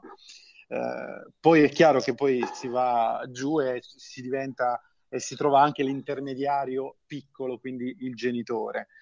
Ma chi ha spinto la FIFA a fare questo passo eh, sono state le società di intermediazione internazionale. Infatti Platini, se vi ricordate, era assolutamente contrario a questa Certo, riforma. certo. Qui- però questo ovviamente... Poi stranamente è caduto Platini, però Vabbè, questa può essere una ragione, questa può essere una ragione per cui alla fine ci sono più, eh, ci sono diciamo troppi stranieri nei settori giovanili o comunque ce ne sono più di quel che sarebbe lecito aspettarsi, specie, specie nelle grandi squadre. Eh, tuttavia, ovviamente noi siamo una grande famiglia e tra noi c'è anche chi è di parere lievemente diverso e Francesco Federico Pagani sostiene, diciamo, ha, ha una sua opinione che diverge lievemente da quelle che avete sentito finora. E se ce la esponi, Sì, diciamo, prof, che io non divergo nel vero senso della parola, nel senso che non dico che tutto ciò che viene detto da Fleccio e da Enrico sia sbagliato, anzi, sono dai e dati di questo significa, significa divergere.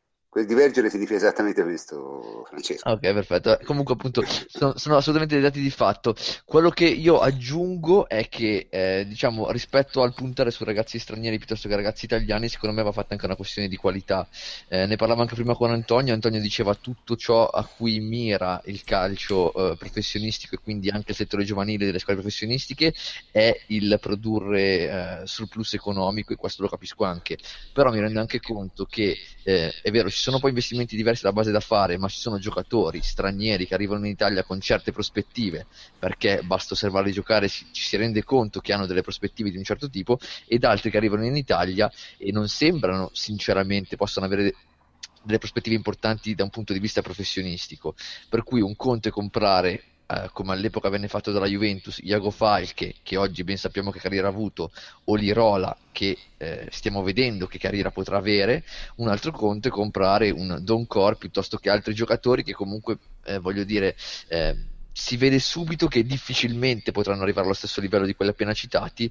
Poi, per l'amor di Dio, il calcio è bello anche perché alle volte ci stupisce, però quello che io eh, appunto un po' ehm, mi lascia un po' interdetto vedere squadre eh, italiane che comprano tanti stranieri anche per il settore giovanile.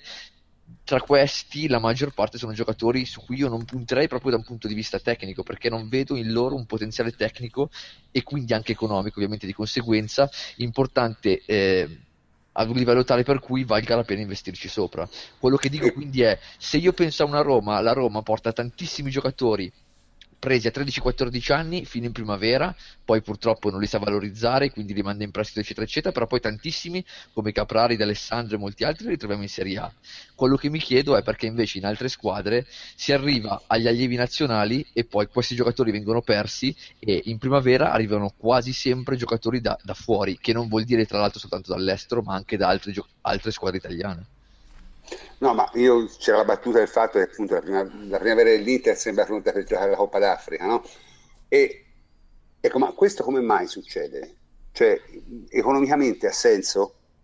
Prof, però ricordiamo, ricordiamo sempre un dato, eh? cioè la Juventus ha lo stesso numero di stranieri dell'Inter, poi una, c- certi sono africani, gli altri sono rumeni, cechi, però alla fine sono sempre uguali, eh? Il numero è 10 e 10, questo per, certo, per certo, correttezza. certo. No, Però io mi chiedo, parlavo più di Cioè il, qualità, il eh. giocatore, il giocatore no, africano ruba l'occhio. Se tu, Ma io parlavo non- più di qualità, non di numeri, perché Duncan Sì, è sì, sì, ho capito il tuo, discorso, il tuo discorso che era chiaro, ma dicevo, molto spesso quello che succede eh, è che il giocatore africano ruba l'occhio. Se tu vedi una squadra con 10 calciatori africani, anche se non conosci nessuno di quei 10 calciatori, ti viene immediato dire guarda, sono tutti stranieri, che schifo. Eh, se tu vedi la stessa Eh, squadra con detto 10 prima. rumeni, non ne conosci comunque uno, ma non ti viene a dire quello. Quindi questo intendevo, ruba l'occhio. Poi alla fine il numero di stranieri è uguale, Juve, Juve Inter e Lazio 10. cioè 10, che 10. ritieni che noi ancora abbiamo forse un sottofondo razzista? No, non so se è razzista, ruba l'occhio, dico letteralmente quello, perché sì, magari non lo conosci. di colore ruba l'occhio. Eh, non li conosci. Se tu, se tu, vedi, se tu vedi 10 bianchi e esatto. non sei un esperto... E dici, vabbè, quelli saranno italiani, che cazzo ne eh, sai? Esatto, cosa ne sai? Poi magari non ce n'è mezzo italiano. Beh, magari invece vi... sono 10 neri e sono italiani. Che... Esatto, è quello il discorso, magari sono italiani loro. Eh, cioè, vabbè, può essere, esatto, può essere, può essere. E questa è la cosa buffa. Ragazzi, ma in realtà la verità è che gli stranieri costano anche meno, eh. Cioè, gli stranieri dor- dormono è, è l'unica 5... verità. Eh, eh, sempre, io torno sempre e lì. Allora, e allora la risposta, la risposta a Francesco è quella.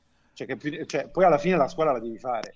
Cioè, non è che puoi comprare solo uh, i Berardi, i... Cioè, alla fine qualcuno ce lo devi mettere a giocare. E se ovviamente ti costa la metà ma non può costarti la metà di gente che hai già in casa, capisci questo che dico? Eh, non è sì vero, ti costa, sì, ti costa eh, la metà. Eh, c'è l'indotto, c'è l'indotto, Francesco. C'è l'indotto, perché c'è l'indotto, esattamente. Allora, io diciamo che, che posso, conosco anche delle persone, voglio dire, che giocavano nell'Inter, sono state mandate via, non chiedevano soldi, non chiedono soldi dove sono adesso e sono state mandate via, eppure giocano comunque in primavera. E al loro posto all'Inter ci sono giocatori che sono stranieri, dalle dubbie, dal mio punto di vista, qualità tecniche, e adesso faccio un esempio dell'Inter perché è vicino a me, essendo io di Varese e conosco personalmente del, Beh, l'Inter però è, è, un caso particolare, non mi sembra che abbia fatto male comunque. No, l'Inter ha fatto benissimo. L'Inter, benissimo. L'Inter ha Samaden che, che poi conosco, che è bravissimo. È veramente bravissimo. L'Inter poi ha fatto fare... benissimo, nel senso che ha fatto un errori. sacco di soldi con questi ragazzi, ragazzini, che, che poi soldi... è l'obiettivo numero uno non è quello di formare i calciatori, eh, ora non, non, ci raccontiamo le favole, è fare soldi. No, poi... L'hanno fatto meglio di tutti. Ma poi c'è un'altra cosa da dire: quando parliamo di giovanili, eh, la, la, primavera è una giovanili un po' sui generi. Quando, infatti, quando si parla infatti. di primavera della Juve o dell'Inter, o di queste, la primavera non è una se li comprano, se li comprano. Nella primavera te li compri, ma lì i giocatori in primavera già tutti un procuratore da un pezzo e quindi lì entrano o un intermediario. o un intermediario. E, e lì entra io di tutte le squadre della Juve degli ultimi anni l'unico che è arrivato in primavera senza procuratore che mi ricordi è stato Buchel. Tutti gli altri avevano già procuratori da, da un pezzo. Quindi nella primavera già entrano in gioco necessità diverse perché spesso e volentieri tu dici giustamente mando via uno che eh, non ha santi in paradiso per metterci, faccio per dire, uno che ha un procuratore a cui devo un favore, esatto. oppure eh. per eh, altre esigenze, oppure perché so già che un domani questo lo presterò alla stocazzese che mi ha promesso un suo giovane. Quindi può essere stato prima... il caso di Cardelli, ad esempio, eh, per tornare all'argomento sì, di prima, cioè, o quando... il caso dell'amico di Francesco del, della primavera dell'Inter. Può essere... Cioè, Ci sono queste pedine che vengono sacrificate perché comunque. I giocatori, I giocatori primavera sono dilettanti solo fino a un certo punto, eh. sono già in realtà degli asset delle squadre che li comprano, li vendono, li utilizzano anche a fini economici. Il mio discorso era più sulle giovanili, le vere giovanili. È lì che c'è questo problema ed è lì che il problema è endemico perché la primavera comunque i giocatori di primavera delle squadre di Serie A sono una manciata. I giocatori delle giovanili di tutte le squadre d'Italia sono un esercito incredibile e questa massa enorme di proprio perché enorme è spesso e volentieri difficile se non impossibile anche da, da controllare da regolare sì, e quindi insomma mi sembra di capire che la situazione è un casino, insomma, ecco, la, la potrei riassumere così volendo? Tecnicamente si definisce un casino. Non ci vai lontano. E, anche e... perché poi, prof, eh, oltre alle fattispecie raccontate prima, ci sono anche i ragazzi che hanno i, gio- i genitori che pagano per farli giocare. Che è una cosa eh. che mi è parso di capire che Fleccio non, non citasse prima sue, nella sua fattispecie. No, no, certo, ci sono anche quelli. Ma un'altra stortura, perché a parte che ce ne sono 80 di strutture nel mondo del calcio, però per dire un'altra struttura, adesso ci sono società che fanno venire giocatori dall'estero, ma da, non dall'estero presi dalla strada e la tratta dei, degli, degli schiavi, ma al contrario, cioè vanno da un giocatore americano piuttosto che indiano, piuttosto che cinese, figlio di genitori ricchi, e gli dicono se tu mi dai 20.000 euro, io ti faccio venire in Italia a fare uno stage magari con eh, una squadra di medio-alto livello, mettiamo una Lega Pro, una Serie B, così tuo figlio avrà la possibilità di emergere eh, ad alto livello. In realtà questo è un brocco clamoroso, non ha nessuna possibilità di emergere ad alto livello, giocherà due o tre anni nella primavera di una buona bio di una Lega Pro, poi giocherà magari qualcosina in bassa Lega Pro, qualcosina nei dilettanti e poi se ne tornerà al suo paese, ma nel frattempo i suoi ricchi genitori americani o messicani o cinesi avranno sborsato 100-200 mila euro a queste società che formalmente fanno scouting nei nuovi mercati emergenti, in realtà truffano palesemente i, i genitori boccaloni eh, che hanno delle, delle, disponibilità finanziarie. Quindi questo anche è un... Ora io se mi consenti, mi consenti che il mio cuore non sanguina per loro? Cioè, nel senso, no, no, che, che... giustamente era un'altra delle dinamiche. Ma non dovrebbe per nessuno. Per, posso, però, eh, non però, dovrebbe per nessuno. Io ho questo concetto del sogno, della, del... sono un po'. Vabbè. Cioè, per, per, il genitore eh, americano che ha speso 200.000 euro credendo che suo figlio sarebbe diventato un giocatore di Serie A, il cuore non sanguina. Però per ognuno di quei eh, brocchi americani o, o messicani c'è magari un calciatore italiano bravo che, che perde il posto. È fini- che è finito a fare il commesso perché il suo posto nella primavera del Brescia o dell'Alessandria è stato preso da questo qui. Certo, certo. Eh, ripeto, non vorrei diventare ripetitivo, ma mi sembra che la parola eh, casino eh, descriva efficacemente la situazione. Ma la, la, a questo Beh, punto però... sì? sì? Sai cosa sta succedendo? Un'altra cosa che sta succedendo adesso, che è un'altra stortura, è quella che i settori giovanili della maggior parte delle squadre di Lega Pro in questo momento eh, sono cedute come ramo d'azienda a piccoli imprenditori locali Ale. che ne fanno quello che vogliono e, e, e, cioè, e la gestiscono eh, in modo più che imprenditoriale, diciamo così. Sì, sì, sì, sì diciamo, così, diciamo così, diciamo così. Cioè, fanno quello che vogliono questi ragazzi. Ci mettono... Quindi mh, mm, non mi fate andare oltre, però... No, no, no, no avete, capito, avete capito, insomma. E questa, sì, cioè, come, come, si fa a cedere il settore giovanile professionistico ad un pinco pallino qualsiasi che non c'entra nulla, che ci mette i suoi uomini che, ci, che non sono uomini che hanno nessuna competenza. Come si fa? Eh, come si fa? si fa, purtroppo si fa. Eh, il regolamento lo consente ed è così.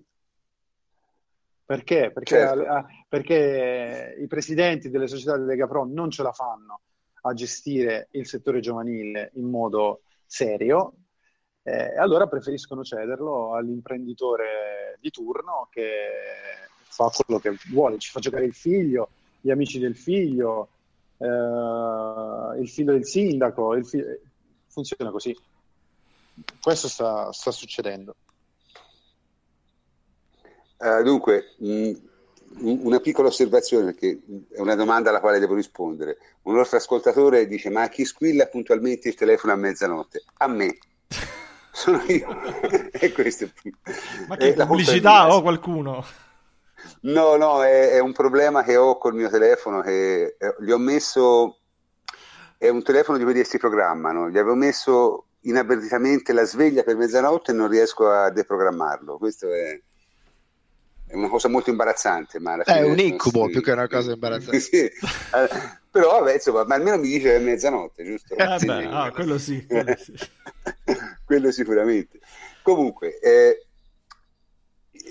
la, cosa, la cosa abbastanza interessante che è venuta fuori da questa conversazione è che appunto la situazione è pessima.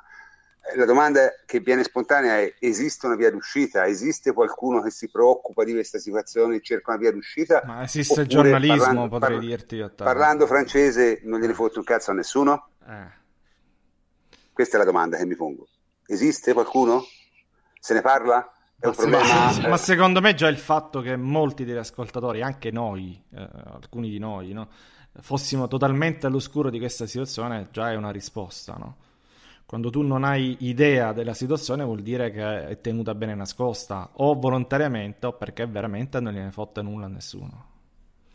Ma perché in realtà il problema secondo me è che tutti quelli a cui questa cosa dovrebbe interessare sono anche gli stessi che muovono questi meccanismi perversi. Cioè, eh, non posso essere io esterno a dire a un genitore guarda che non devi chiedere dei soldi. Dovrebbe partire dalle società. Giochi nelle giovanili ma alle, so- alle, società sta bene questo sistema perché loro hanno altro a cui pensare, non, non sono loro a dover bonificare il sistema. Loro hanno un budget, eh, deve restare lì dentro, stop poi. E, certo, ma poi alle società fa anche comodo perché con questo sistema qui, nel momento in cui tu hai delle disponibilità finanziarie, riesci a portare via giocatori ad altre squadre solo e soltanto facendo leva sul bieco interesse de, del genitore o dell'entourage. Quindi eh, è quello il problema, cioè quelli a cui dovrebbe interessare questo problema, cioè eh, le famiglie dei calciatori essenzialmente, non hanno nessun interesse perché spesso e volentieri sono loro che, che remano in questa direzione. Il tifoso, io non è che da tifoso posso andare da un genitore a dire guarda che se, se tuo figlio, eh, se ti fai dare dei soldi per far giocare tuo figlio in una squadra piuttosto che un'altra, gli fai un danno e, e rischi di rovinargli non la carriera ma la vita. Lui mi risponde cosa vuoi da me? È mio figlio, tu sei un tifoso, che te frega. E entro certi limiti ha ragione, cioè non, può, non, non si può fare la, la, la, beh, la, anche, la polizia sono... morale o la... Beh, beh, beh, a certi livelli si deve. Dovrebbe essere, la federazione, dovrebbe essere la federazione, che la federazione dovrebbe essere la, il, il soggetto che tutela i valori dello sport, eccetera, eccetera. La funzione sociale sì. dello sport, sì. Esatto, sì, è vero, è vero, è vero. Sì, è tutt'altre... Eh. È vero, però io mi chiedo come mai su queste cose... Ah, a proposito, scusate, eh, piccola comunicazione di servizio. La nostra eh, compagna d'avventura Agnese Rumolo ha compiuto 23 anni. Da ah, bene, bene, bene, aug- bene, Auguri, auguri, Agnese. Auguri. Eh, e dunque, detto questo, come mai noi queste cose non le leggiamo tutti i giorni sui giornali? Come mai non le sentiamo tutti i giorni su Sky? Come mai io che mi ritengo uno abbastanza informato e insomma nei miei quasi 60 anni di vita eh, visto di tutto, non avevo la più pallida idea di questo genere di fenomeni. Com'è possibile questo? Questo dovrebbe essere qualche cosa che va in televisione a mesi alterni almeno e invece praticamente non se ne parla. Prof, secondo me, se posso intervenire per due problemi. In primis, il fatto che probabilmente c'è, tra virgolette, paura o comunque non volontà di toccare un argomento scottante come questo per non scontentare qualcuno. E in secondo luogo può essere perché comunque alla massa un discorso del genere potrebbe interessare poco. Beh, ma non eh, dovrebbe ma... essere fatto per la massa, eh? dovrebbe essere fatto per coloro che hanno eh, per svegliare, diciamo, i custodi, capisci? Non dovrebbe essere un discorso di, di eh, audience, dovrebbe essere un discorso di eh, servizio pubblico. Sì, certo, il problema è che se tu dici, non so, sulla Gazzetta su Sky dovrebbe passare tutti i giorni, la Gazzetta Sky interessa, eh, alla Gazzetta Sky interessa più l'audience che, le, che il servizio pubblico. Beh, no, ma poi ovvio, il giornalista... Però, però, scusate, è vero tutto questo, ma io non chiedo che passi una volta al giorno, chiedo che passi una volta ogni tanto, che è un po' diverso. Capito? Ma al, al, giornalista mainstream, secondo me, non arriva neanche. Cioè, il, il, giornalista top di Sky o di Mediaset della Gazzetta non ne, ha ne, non ne, ha la più pallida idea di questa situazione neanche lui. Cosa vuoi che, che, ne sappia? È più facile che ne sia informato magari il giornalista che fa la, la cronaca sportiva nel gazzettino locale della provincia, perché le vede tutti i giorni. Ma il giornalista di Sky non cioè Sky, senza, senza, offendere nessuno, io sono abbonato a Sky da tanti anni e, e, e con, con, gioia, però quando hanno fatto per dire il programma sui mali del calcio, codice rosso, cioè hanno parlato di tutta una serie di stupidaggini, di robaccia retorica, di, di questioni gener- talmente generiche, talvolta cont- al contrario, cioè per esempio hanno affrontato il problema dei troppi stranieri, che non è un problema, ma è semmai eh, un, un, sintomo di qualcosa di diverso. Giusto.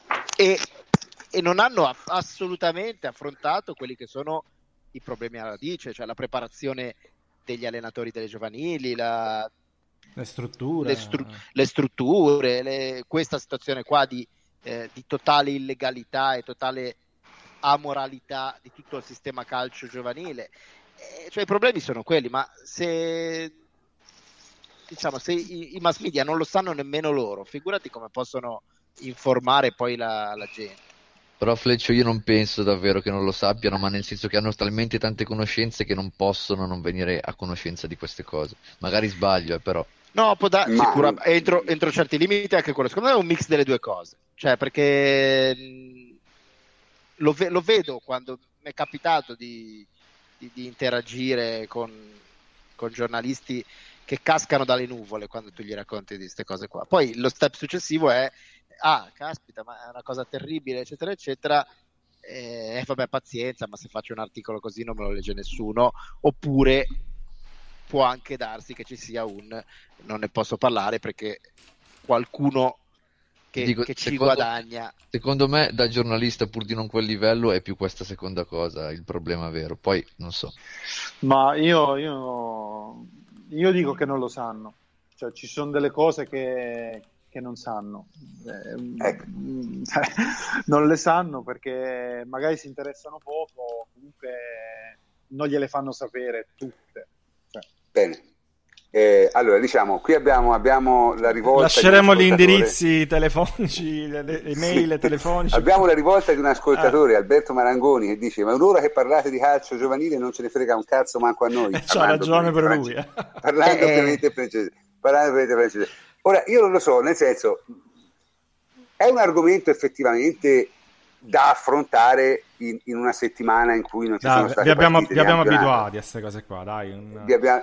Però io ritengo sia un argomento abbastanza importante e comunque i, i, i 900 errotti live che abbiamo non sono sicuramente eh, la metà di quello che otteniamo di solito, quindi vuol dire bene o male l'argomento un certo interesse ce l'ha. E lo stesso Alberto... No, ma poi è, è, un'opinione legittima, ma che conferma quello che stavamo dicendo. Cioè, eh, esatto. eh, Prima o poi bisogna nostro, parlarne, ecco. bisogna uscire sì, dalle sì, logiche dell'audience. Ecco, diciamo conferma così. che sì. se Sky facesse un, un'inchiesta su questo argomento qua, lui eh, cambierebbe canale e quindi Sky non la fa. Eh. Mm, certo, giustamente, ma, ma, ma Alberto ci chiede fatta... del, del, ricorso al TAR, ecco. Quindi... Sì, sì, ecco, questo Alberto, io mh, mm, ti dico, guarda, ti dico subito la mia, e l'ho già detta e, e e la dico in, in poche e brevi parole. Eh, del, del registro universal TAR era una cosa largamente prevista e della quale mi importa relativamente. E io sono arrivato ormai a una conclusione, che la miglior vendetta in questi casi è il successo. No, io, ti, io, ti posso aggiungere una cosa, ora serio, sul TAR però veloce, non entro nel merito. E sì. La mia discussione è semplicemente questa, che eh, c'è stato un momento in cui eh, c'era su tutta la vicenda Calciopoli una grossa, grossa falla a livello proprio di informazioni. Non venivano date, c'erano testate anche nazionali che non si occupavano eh, della vicenda, c'era tutta una parte sommersa che non è uscita fuori. Quindi eh, è stato fondamentale il lavoro di associazioni, di ehm, siti, eh, blogger, quant'altro, anche liberi cittadini normali che eh, vuol dire tramite i social eh, cercavano di informare, cercavano di informarsi e quant'altro quella è, la fase che io chiamo dell'informazione, è stata eh, fondamentale, io ne ho fatto parte, non eh, rinnego nulla di quella fase, anzi ne sono molto affezionato, quant'altro, però è finita. Cioè, quella fase lì dell'informazione, del ripar- riparlare ogni volta della telefonata, di facchetti, di quell'altro, quella è una fase che è finita.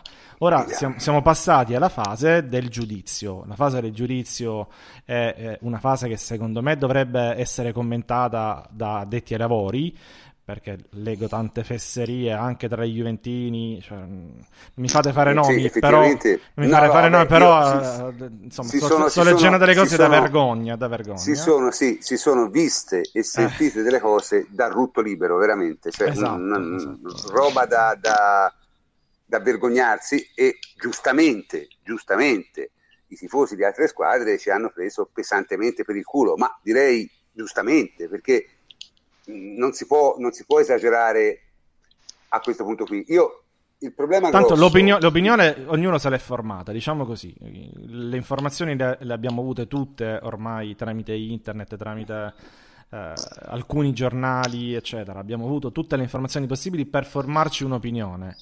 Poi Certo. ci sono le sentenze, Certo. che sono una cosa a parte. Certo. e uno si può uniformare alle sentenze, si può, si deve, cioè dal punto di vista degli, degli effetti un- una giuridici, cosa- una- però una può essere d'accordo o meno, ma è lasciato poi al libero arbitrio. Noi lo lasciamo al libero arbitrio, non, non ci facciamo un'altra puntata su questo.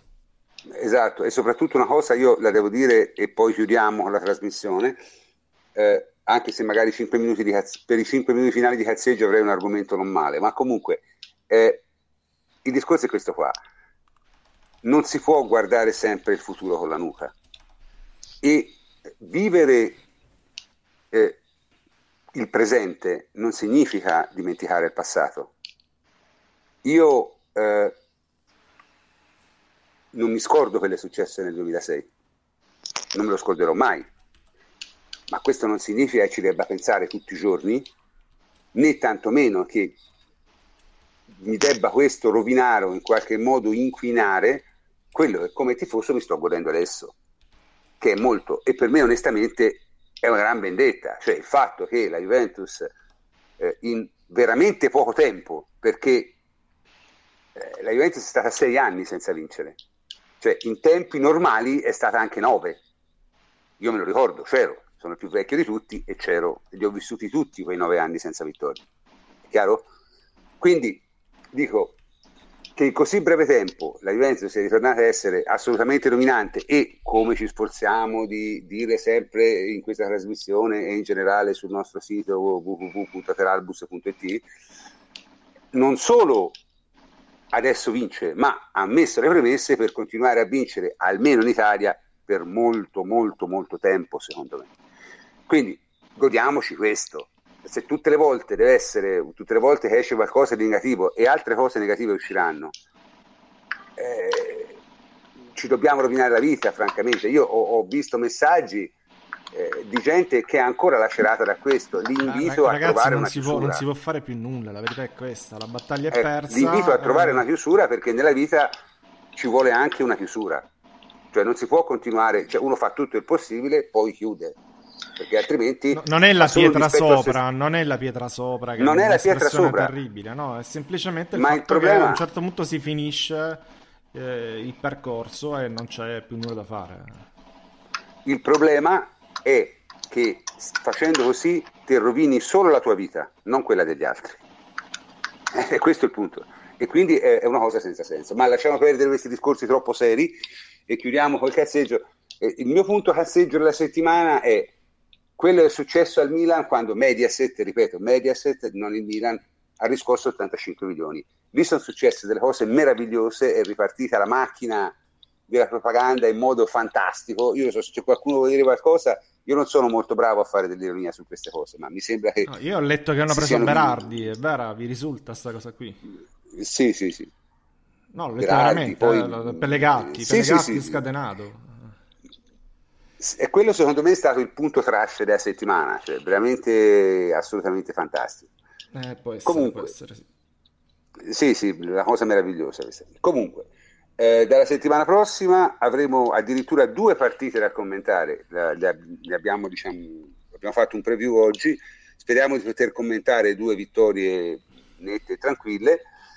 E eh, non mi resta che chiudere questa trasmissione che è stata purtroppo piagata, da, perlomeno da parte mia, da difficoltà tecniche, ma spero che ve la siate voluta lo stesso. Eh, quindi saluto i miei complici, quelli rimasti con me, il plenipotenziario Antonio Corsa, ciao Antonio, Ciao prof, buonanotte a tutti. Francesco Adrianopoli, Fleccio, ciao Fleccio, Ciao prof, buonanotte a tutti anche da me. Francesco Federico Pagani, ciao Francesco, Buonanotte, ciao prof. e infine Enrico Ferrari, Henry, ciao. rigorosamente in croato, la Kunok a tutti. Henry ti stai preparando per la trasferta, vedo. Ok, e...